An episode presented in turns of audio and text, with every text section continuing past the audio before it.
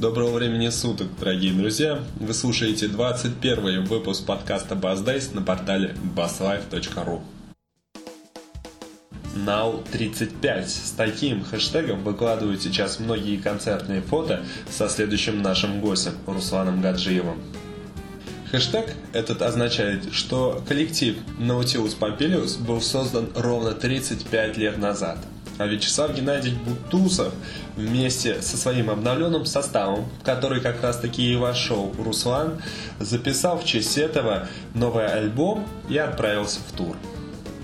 До этого Руслан Гаджиев играл во многих группах и работал с артистами, такими как, например, Дмитрий Билан и Гоша Куценко.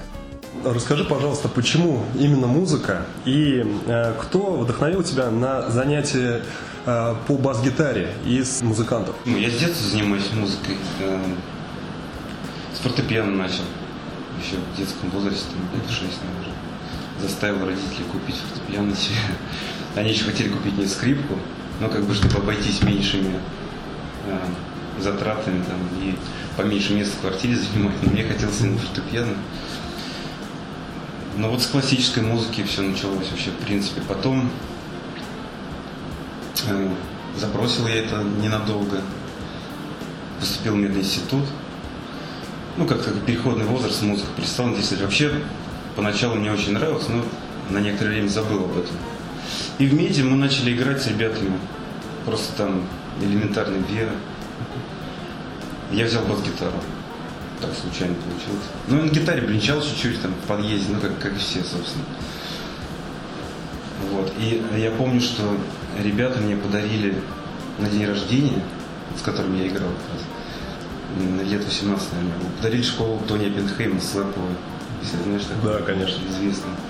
Ну и вот с этого началось. То есть я, я начал забирать эти этюды, у меня получилось. Угу. Начало получаться, и, и я понял, что я бас-гитарист будущий, наверное. А вообще э, вдохновил, если про басиста вы говорите, Пасторис, конечно. Как и многих. Ты сам родился в Нижнем Новгороде. Mm-hmm. Непосредственно расскажи про переезд и э, что произошло после переезда. Ну, переехал я с целью учиться уже серьезно, именно на своем инструменте. На Орденку поступил в Москву. Ну, Гнесинка. Ну, это Гнесинское училище, да, так называемое, эстрадное его отделение. Вот.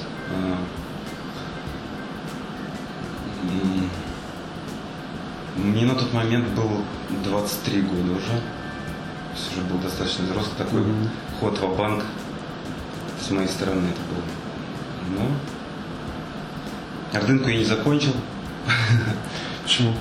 Ну, началась работа, и как-то попал в тусовку. Еще э, я поступил на первый курс и играл в ансамбле с ребятами с четвертого, с третьего курса. И когда они все закончили, просто неинтересно стало. Я понял, что свое там угу. нечто я взял из, из этого заведения. Очень А вообще, по большей части, научил меня играть э, нижегородский преподаватель Александр Николаевич Кирдянов такой есть. Угу. Он в Нижегородском музыкальном училище преподавал сейчас на пенсии. Вот он отличный преподаватель и многих басистов хороших воспитал. То есть, в принципе, все, что я умею, благодаря ему, скорее всего. Понятно. Вот, такая история. Понятно. Вот. А насчет Москвы, ну вот переехал, поучился, пожил в общаге пару лет. И началась работа какая-то. Все. Понял. Работа, тусовка, джемы всякие и прочее. То есть я понял, что учиться не днем, а ночью нужно начинать по, по большей части. Конечно. Что колледж дал больше знаний, мотивацию или именно тусовку? Мотивацию и тусовку, я бы так сказал. Ну, как бы тусовка это и есть мотивация. Если вокруг тебя люди играют хорошо, то тебе тоже нужно подтягиваться, каким-то образом соответствовать и учиться чему-то. Расскажи как раз-таки про свои занятия. Систематизировал ли ты их, как, из чего они состоят? Ну, в разные этапы, наверное, по-разному все это было. Да. Долгое время снимал каких-то бас-гитаристов. И соло, и грувы, разные вещи абсолютно. занимался гармонией тоже. Я помню такую историю.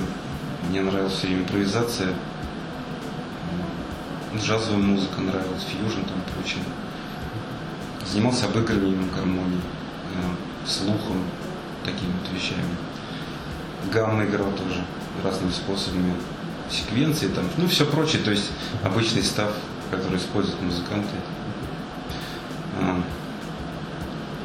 ну, сейчас, например, я больше работаю над темами конкретными, то есть то, что приходится играть по работе, например, а, то, что разбираешь, то, что для джемов, например, тебе годится. То есть самую разную музыку просто берешь темы и обрабатываешь их, пытаешься какие-то свои мысли вырабатывать внутри этой, гармонии какой-то. А, ну и прочее. Угу. А как работаешь с громом и звукоизвлечением? С Groom, кстати, вот из последнего есть офигенная программа Drum Genius. Слышал? Нет, честно говоря, не слышал. Это приложение для айфона. Вот. И в нем 400 лупов с возможностью менять темпы. Причем лупы эти записаны фирменным барабанщиком, то есть это студийные сессии угу. разных барабанщиков. Там начиная от рока и металла, заканчивая свингом. Все это очень на серьезном уровне. Вот. Такие достаточно длинные лупы, там есть лупы там, по 12 так. Такие, не, не то что нарезочки какие-то mm-hmm. мелкие. Вот мне очень нравится программа с ней в основном, если что касается грува. Или играю под записи, например, свои любимые. Тоже хорошая история. А вот Genius на выезде где-нибудь вообще идеальная штука. Вот как раз таки в туре вместе с ним да, занимаешься. Да, очень здорово. Работает. Очень интересно, как запоминаешь материал, э, конспектируешь ли, и если конспектируешь, то в каком виде? Но если необходимо очень быстро все выучить, то, конечно, приходится записывать, но я в форме цифровки обычно записываю, если нужно. Но вообще стараюсь выучить все-таки. Не очень, не очень люблю читать с листа, потому что все-таки это это надо, наверное, уметь, а у меня... Ну, по цифровке я умею читать, так скажем. Вот, но все-таки удобнее э, какие-то свои идеи уже сгенерировать на тему известную, поэтому стараюсь выучить. Это свободнее себя чувствую, если не смотрю в ноты. Если быстро, то цифровка в основном. Ну, с какими-то краплениями, если там тутийные места есть, то ты mm пишешь ну, нотки ритмические, допустим. Хотя бы записываешь ритмические понял. А как э, ты попал в Бутусово? И расскажи про ваш первый концерт. Насколько известно, он был в рамках столь нашумевшего в этом году нашествия. Угу. Расскажи про свои впечатления. Ну, впечатления самые хорошие, на самом деле. Вообще все, что связано с этой группой, мне очень нравится. Такое парадоксальное такое ощущение, э, когда ты рос на этой музыке, и слышал в детстве, и сейчас тебе приходится играть эти же самые песни. Ну, э, ответственность большая для всех нас. И удовольствие, конечно, когда ты выносишь это все на публику. Огромное. Нашествие было здорово. Когда приходишь на работу к артисту, многим приходится подстраиваться к формату игры предыдущего музыканта, и дабы артисту было комфортней. Ждал ли от тебя, Вячеслав Геннадьевич, каких-то инициатив в плане игры, или есть э, было жесткое требование играть вот как было до этого? Нет, вообще в плане ну, про Вячеслава Геннадьевича могу сказать, что он очень гибкий. И а, действительно хорошие идеи, если они есть, если предлагаются, то он поддерживает. Вот, то есть э, нет какого-то застоя в голове там, или ретроградности какой-то абсолютно вообще. То есть, ну, кстати, слушать современную музыку очень много, то есть открыто вообще для всего, поэтому с ним в этом плане легко. Но мы на самом деле на, э, начали делать материал абсолютно с чистого листа, в принципе, можно так сказать. На чем основывался тогда, на чем основывалась твоя работа? А, ну, на старых записях, на студийных скорее, на Наутилусе, вот, и на каком-то нашем общем видении всего этого. Угу. То есть это в основном происходило спонтанно, все, таким джемным путем. сидели, репетировали по старинке, в общем-то, как в гараже делать. А долго готовил материал? Прослушивание или к первой репетиции? Да, на самом деле день, наверное, у меня был на это. Ну, э, вообще меня Денис Маринкин пригласил туда играть, э, попробоваться. Угу. Он раньше работал у Земфира. Вот. А Вячеслав Геннадьевич с Земфирой дружит, и он задал Земфире вопрос. Бутусов задал Земфире вопрос о барабанщике. Mm. Вот он посоветовал своего барабанщика. А Денис э, позвонил мне, и буквально, вот, наверное, день у меня был, чтобы посмотреть. Песни 4, что ли, 5. Ну, в общем-то, немного. Вот, приехал, прослушался. Все срослось. Как непосредственно разминаешься? Просто гаммы или какие-то партии определенные? Ну, если вообще обычно приходится разминаться в таких условиях, когда ты себя не слышишь, вот, поэтому играть какие-то изыски, наверное, бесполезно. Но простые упражнения, чтобы просто размять суставы. Паучок там, хроматический гамм, шмель там и прочие вот такие вот вещи. Угу. Вот. Понятно. Просто отворачиваешься к стеночке и работаешь. Элементарно. Ну. А какими качествами должен обладать сессионный басист? На твой взгляд, основными? Ну, во-первых, уметь играть бас непосредственно. Эм, ну, во-вторых, память, наверное, хорошая. Потому что немаловажно это своей сессионной работе. Гибкостью определенной, каким-то набором приемов, э, может быть, инструментами несколькими для того, чтобы разный сон можно было реализовать. Наверное, вот, В последнее время все чаще и чаще э, натыкаешься на фотографии, когда у тебя в руках пресс именно. Расскажи об этом инструменте и почему был выбран именно он. Ведь, э, получается, в твоих э, руках за все время игры был и Music Man, и Modus, и Нелся, и много других инструментов. Но работаешь ты сейчас непосредственно на прессе. Почему именно он? Ну, во-первых, именно в этом составе на прессе. Потому что, в принципе, я могу и другие инструменты использовать. От модулиса я отказался, ну, по своим причинам. Как-то в последнее время начал приходить к классическим инструментам. Ну, то есть для меня идеальный набор это Precision и Jazz Bass. Угу. Вот, вот примерно так. А пресс просто больше подходит для этой звуковой картинки, которую здесь именно в этой группе нужно создать. А так вообще еще пятиструнный джаз-бас у меня есть, безладный джаз-бас есть пока все. Мюзикмен тоже, кстати, нравится. Но пока отказался от него. Но, ну, в принципе, думаю, что приобрету в ближайшее время опять подобный инструмент с. Угу. Советую, пожалуйста, бас до 30 тысяч, до 80 тысяч и от 80 тысяч. Ну, сейчас, э, после того, как с рублем это все случилось, до, до 30 тысяч э, ну, это может быть как раз вот японский такая, например, угу. японский фуджиген. Скорее всего так. Угу. То есть какая-то классическая модель или, или джаз-бас, там конфигурация, или пресс. Я думаю, что они будут звучать на большие деньги, не на 30 тысяч. Наверное, японцы. До 80. Может быть, американский инструмент. Фендер опять же, джаз-бас или пресс. Просто я, ну, как бы приверженец этих э, марок, поэтому только их и могу посоветовать, в общем-то. В любом случае получаешь сбалансированное звучание, правильное, которое хочешь добиться. А, немного подробностей хотелось бы о синте, используемом в твоей, в твоей работе. В последнее время это клава Олесец и башка мук, насколько да. мне известно. А, почему именно такая конфигурация и как э, задействуется э, синт э, при работе с Вячеславом Геннадьевичем? Ну, с Вячеславом Геннадьевичем он немного задействуется, но задействуется все-таки в некоторых песнях. Именно так эпизодически. Угу. Почему задействуется? Ну, чтобы уйти от э, стандартного, наверное, звучания каких-то песен определенных. Плюс э, у нас SPDS используется, поэтому с электронными барабанами иногда синтовый бас лучше сходится. Mm-hmm. Вот. Ну, какую-то свою такую своеобразную окраску он придает. Э, был большой, ну, целая, целая станция, но, но теперь Олесис и эта голова. Э, почему он на ней остановился?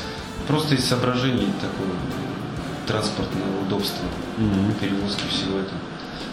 Вот. Вообще, Минитавр звучит очень неплохо, мне нравится. Там два осциллятора. Mm-hmm. В общем, все, все ручки необходимые такие механические, то есть ты их перед собой видишь, можешь онлайн все рулить очень удобно. Единственное, что у него нет мозгов, э, в плане того, что нет настроек.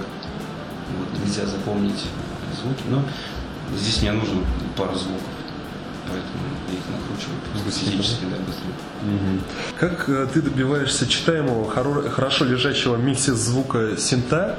Вот э, зачастую в нем очень много тонких настроек. Какие для тебя основные? Вот, и почему ты выделяешь их именно? А, настройки, в смысле? Синта, звука синта именно. Потому что для э, человека, который, допустим, не связан, не играл до этого на синте, э, басом, у Мука столько крутило, грубо говоря, столько крутило, что потеряться в них очень просто. И э, как, как именно, на что обращаешь внимание из них? Слушай, ну просто у любого синтезатора есть своя архитектура. Вот. В принципе, они все одно, одно, как сказать, э, примерно одинаково устроены, за исключением каких-то там мелочей, наверное. Вот. Есть несколько настроек, которыми ты постоянно пользуешься. Ну, допустим, котов настройка самая основная. Mm-hmm. Это частотка. Вот. Атака, резонанс, там и все прочее. Ну, как сказать, ну, у меня ушло, наверное, несколько дней на то, чтобы изучить вообще архитектуру синтезатора, да, в принципе, что он из себя представляет. И потом просто по слуху действуешь, то есть добиваешься задачи, которая перед тобой стоит. Крутишь эти ручки. Mm-hmm. А с синтами еще с аналогами такая штука, что иногда нелогичные всякие вещи происходят. То есть ты можешь просто случайно нарваться на тот звук, который тебе необходим, mm-hmm или случайно найти звук, который получится интересным, и в итоге ты его используешь. То есть это такое э, постоянное исследование синтезаторами такая штука.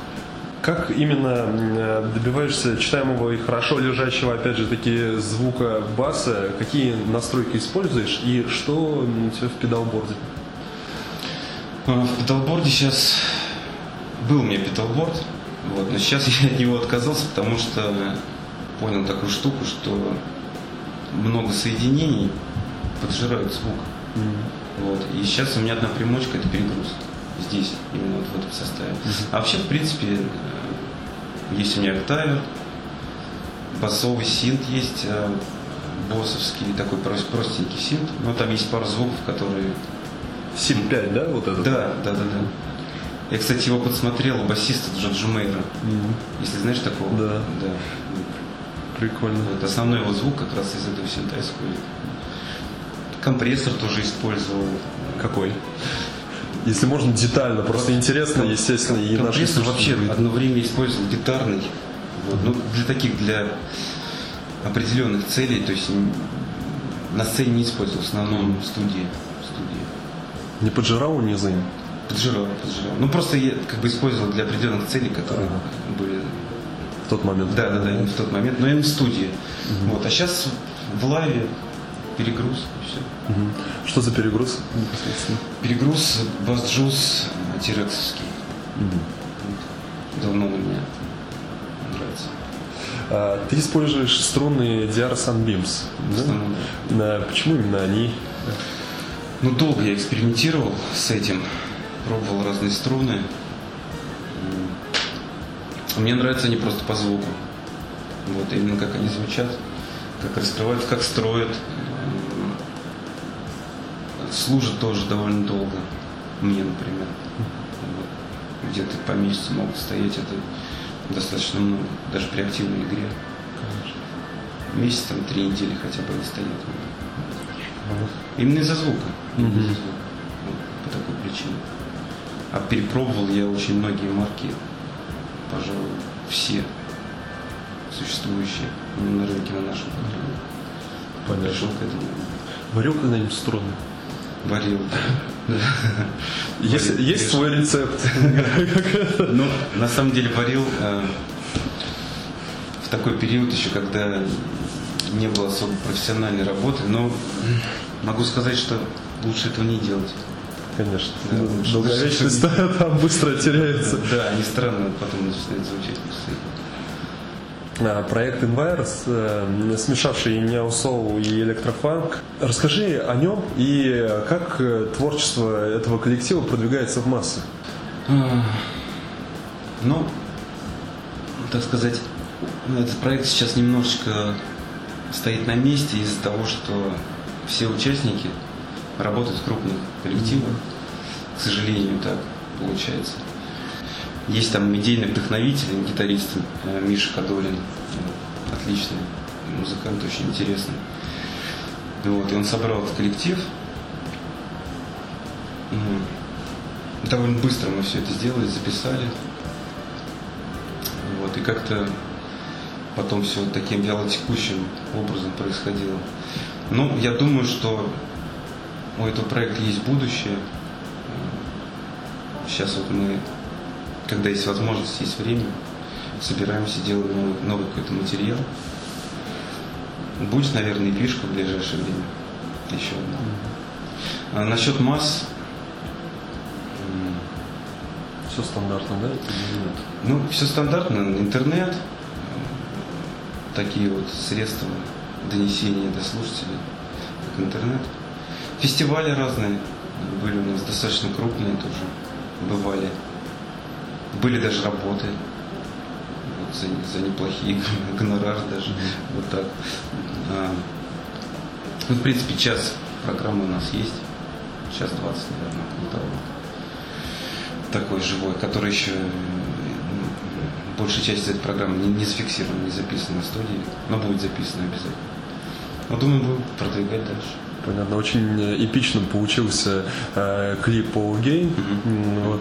И Это даже не клип, это live-видео. Live-видео, да, То есть да. Там, же, там же сыграно все это живьем.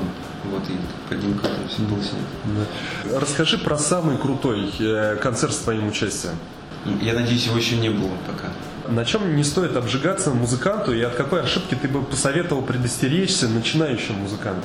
Я думаю, что есть э, такая штука. Про ошибки можно вечно говорить, но пока ты не совершишь эту ошибку, ты, скорее всего, не поймешь э, того, что это ошибка. Вот все дело. Поэтому, да я думаю, в первую очередь надо быть свободнее в своих идеях и делать то, что тебе действительно нравится. Вот, пожалуй, основ- основной такой посыл. Как раз не бояться, наверное, не стоит бояться ошибок. Есть сложившее мнение у многих музыкантов о том, что э, с работой в каверах лучше не связываться. Э, Как ты относишься к этому? И, насколько мне известно, ты участвовал в подобных проектах. Да, был такой, конечно. Да не знаю, мне кажется, что все дело в отношении твоем к этому. К этому. Если ты музыкально подходишь э, к тому, что ты делаешь, не относишься к этому как к какой-то грязной работе, и это, соответственно, будет звучать хорошо. Это все. Я не люблю такие истории, когда тебе сегодня позвонили и сказали, что завтра можешь сыграть 40 песен, которые тебе неизвестны, с людьми, которых ты не знаешь. Вот. Единственное, что я вот такого стараюсь избегать. Вот. А кавера можно играть тоже очень здорово. И по-разному. Да, они по-разному. Поэтому абсолютно нормально вообще история. Что сейчас непосредственно звучит э, в твоем плейлисте? Я вообще разную музыку для себя постоянно открываю. Вот сейчас э, из последнего, что меня поразило, так немножко вернулся к классике, первый концерт скрипичный э, Прокофьева. Вот, например. До этого я его не слышал, вот он меня очень сильно поразил. И целыми днями сейчас на репите у меня стоит. Вот. А вообще самая разная музыка в плейлисте может быть от, от металла, там, какой-то Мишуги, например, до классического джаза, мейнстрима, там, джазового. И рок очень люблю, и всегда любил, и рос на нем. Там, я помню, что отец меня слушал Пинк Флойд, Кинг Кримсон, Зеппелин, там все вот эти вот дела. Я с детства в этом варился. Поэтому нет каких-то предпочтений. во-первых, стилевых э, и временных рамок тоже нет. То есть я как современную музыку могу слушать, э, так и какую-то очень старинную. Просто постоянно стараюсь для себя найти то, что принесет мне вдохновение, там, удовольствие просто элементарное. Работаешь ли ты как-то над своим сценическим образом, специально, я имею в виду, над поведением на сцене? Если да, то как? Нет, вообще никак, абсолютно, абсолютно никогда не задумывался над этим. Единственное, что э, было такое, у меня есть такая привычка, ну, когда ты уходишь в музыку, да, корчить рожи там, например, вот, иногда стараюсь задуматься об этом, чтобы слишком страшные рожи. Ну, собственно, а вообще, в принципе, я об этом обычно не думаю. Вот. Обычно об этом не думаю. Как-то само собой все получается. Но главное расслабленно себя чувствовать. Вот в том-то дело, что не думать специально, наверное, об этом. Хотя есть, наверное, музыка, которой нужно определенным образом себя вести, какие-то стили там есть, но мне не приходилось участвовать в подобных составах. Забыл вопрос про звукоизвлечение. Работаешь ли как-то специально над звукоизвлечением сейчас? Или работал ли и по какой схеме? И работа с метрономом тоже очень интересно. Звукоизвлечение? Ну, наверное, постоянно работает. То есть во время занятий ты же постоянно обращаешь внимание на звук. Да? Во время концерта, в любом случае, ты постоянно, наверное, совершенствуешь это с опытом. Я надеюсь, что он становится все лучше и лучше. так. А, насчет метронома. Ну, стандартно. Стандартно. А, в разных темпах стараюсь играть. Еще стараюсь э, делать такие вещи, пускать метроном не на первую долю, например, а на вторую, на вторую шестнадцатую. Такие вот штуки, то есть э, э, штуки, которые позволяют время лучше почувствовать. Вот. Ну, то есть, если занимаешься с метрономом, не обязательно, чтобы он был первой долей. Вот основная идея такая. И он может быть любой вообще, в принципе, доли триолию там и прочее. Понял. Ты работал до этого еще и с Дмитрием Биланом, и с Гошей Куценко. Да. Работа с Дмитрием Биланом. Существует, опять же, таки мнение о том, что выступать с поп-артистом приходится чаще под плюс, нежели вживую. Расскажи Нет, про работу вот, с ним. Вот в случае с ним у него живой состав, вот. Хороший коллектив. В данный момент тоже хорошие ребята там работают. А, ну, в общем-то, Могу сказать, что огромный опыт получил. Пожалуй, это первый мой опыт такой э, работы на больших площадках, действительно. И плотных гастролей. Вот это первый опыт. Ну, интересная была работа. Интересная была работа, несмотря на то, что это поп-музыка. В принципе, было там была определенная свобода нужно было делать какие-то интересные вещи, аранжировки. Там же как раз вот клавишный бас пришлось mm-hmm. использовать, я приспособился к этому. Расскажи немножко о работе с э, Гошей Куценко. Ну, работа тоже такая эпизодическая, потому что для него музыка это скорее отдушина такая. Э, основная работа все-таки понятно, что это актерская э, деятельность. Ну, тоже довольно интересно было, на самом деле. Хороший коллектив у него. Кроме его музыки еще мы занимались озвучкой кино, вот, писали саундтреки для разных фильмов, не только с его участием. У него есть студия в Москве своя, вот мы как раз сидели, занимались такими прикладными вещами иногда. Тоже большой опыт. Вот личная жизнь. Э, ты жена, твоя супруга тоже музыкант. Удается ли совмещать как-то графики? С трудом. С трудом удается, да, потому что у нее тоже гастроли. Ну, неделю в месяц мы видимся. Хотя бы так. Хотя бы так. По закону подлости получается, что у тебя гастроли, она сидит дома, у нее гастроли, ты дома. В общем так, в основном так. Руслан, и посоветуй, пожалуйста, напоследок начинающим музыкантам и нашим слушателям. Быть открытыми просто ко всему, слушать побольше музыки, не бояться каких-то новых идей, делать то, что тебе действительно хочется. Руслан оказался очень приятным, улыбчивым и интересным собеседником. Тур к 35-летию Наутилус Помпилиус будет продолжаться аж до конца следующего марта, то есть еще несколько месяцев как минимум. Сходите на концерт и послушайте Руслана Гаджиева. По традиции мы завершаем подкаст треком с участием нашего гостя. Следом прозвучит группа Invires Live Session с треком All Again. С вами был Вадим Басов. Успехов в Again. Кадр первый, дубль 47-46.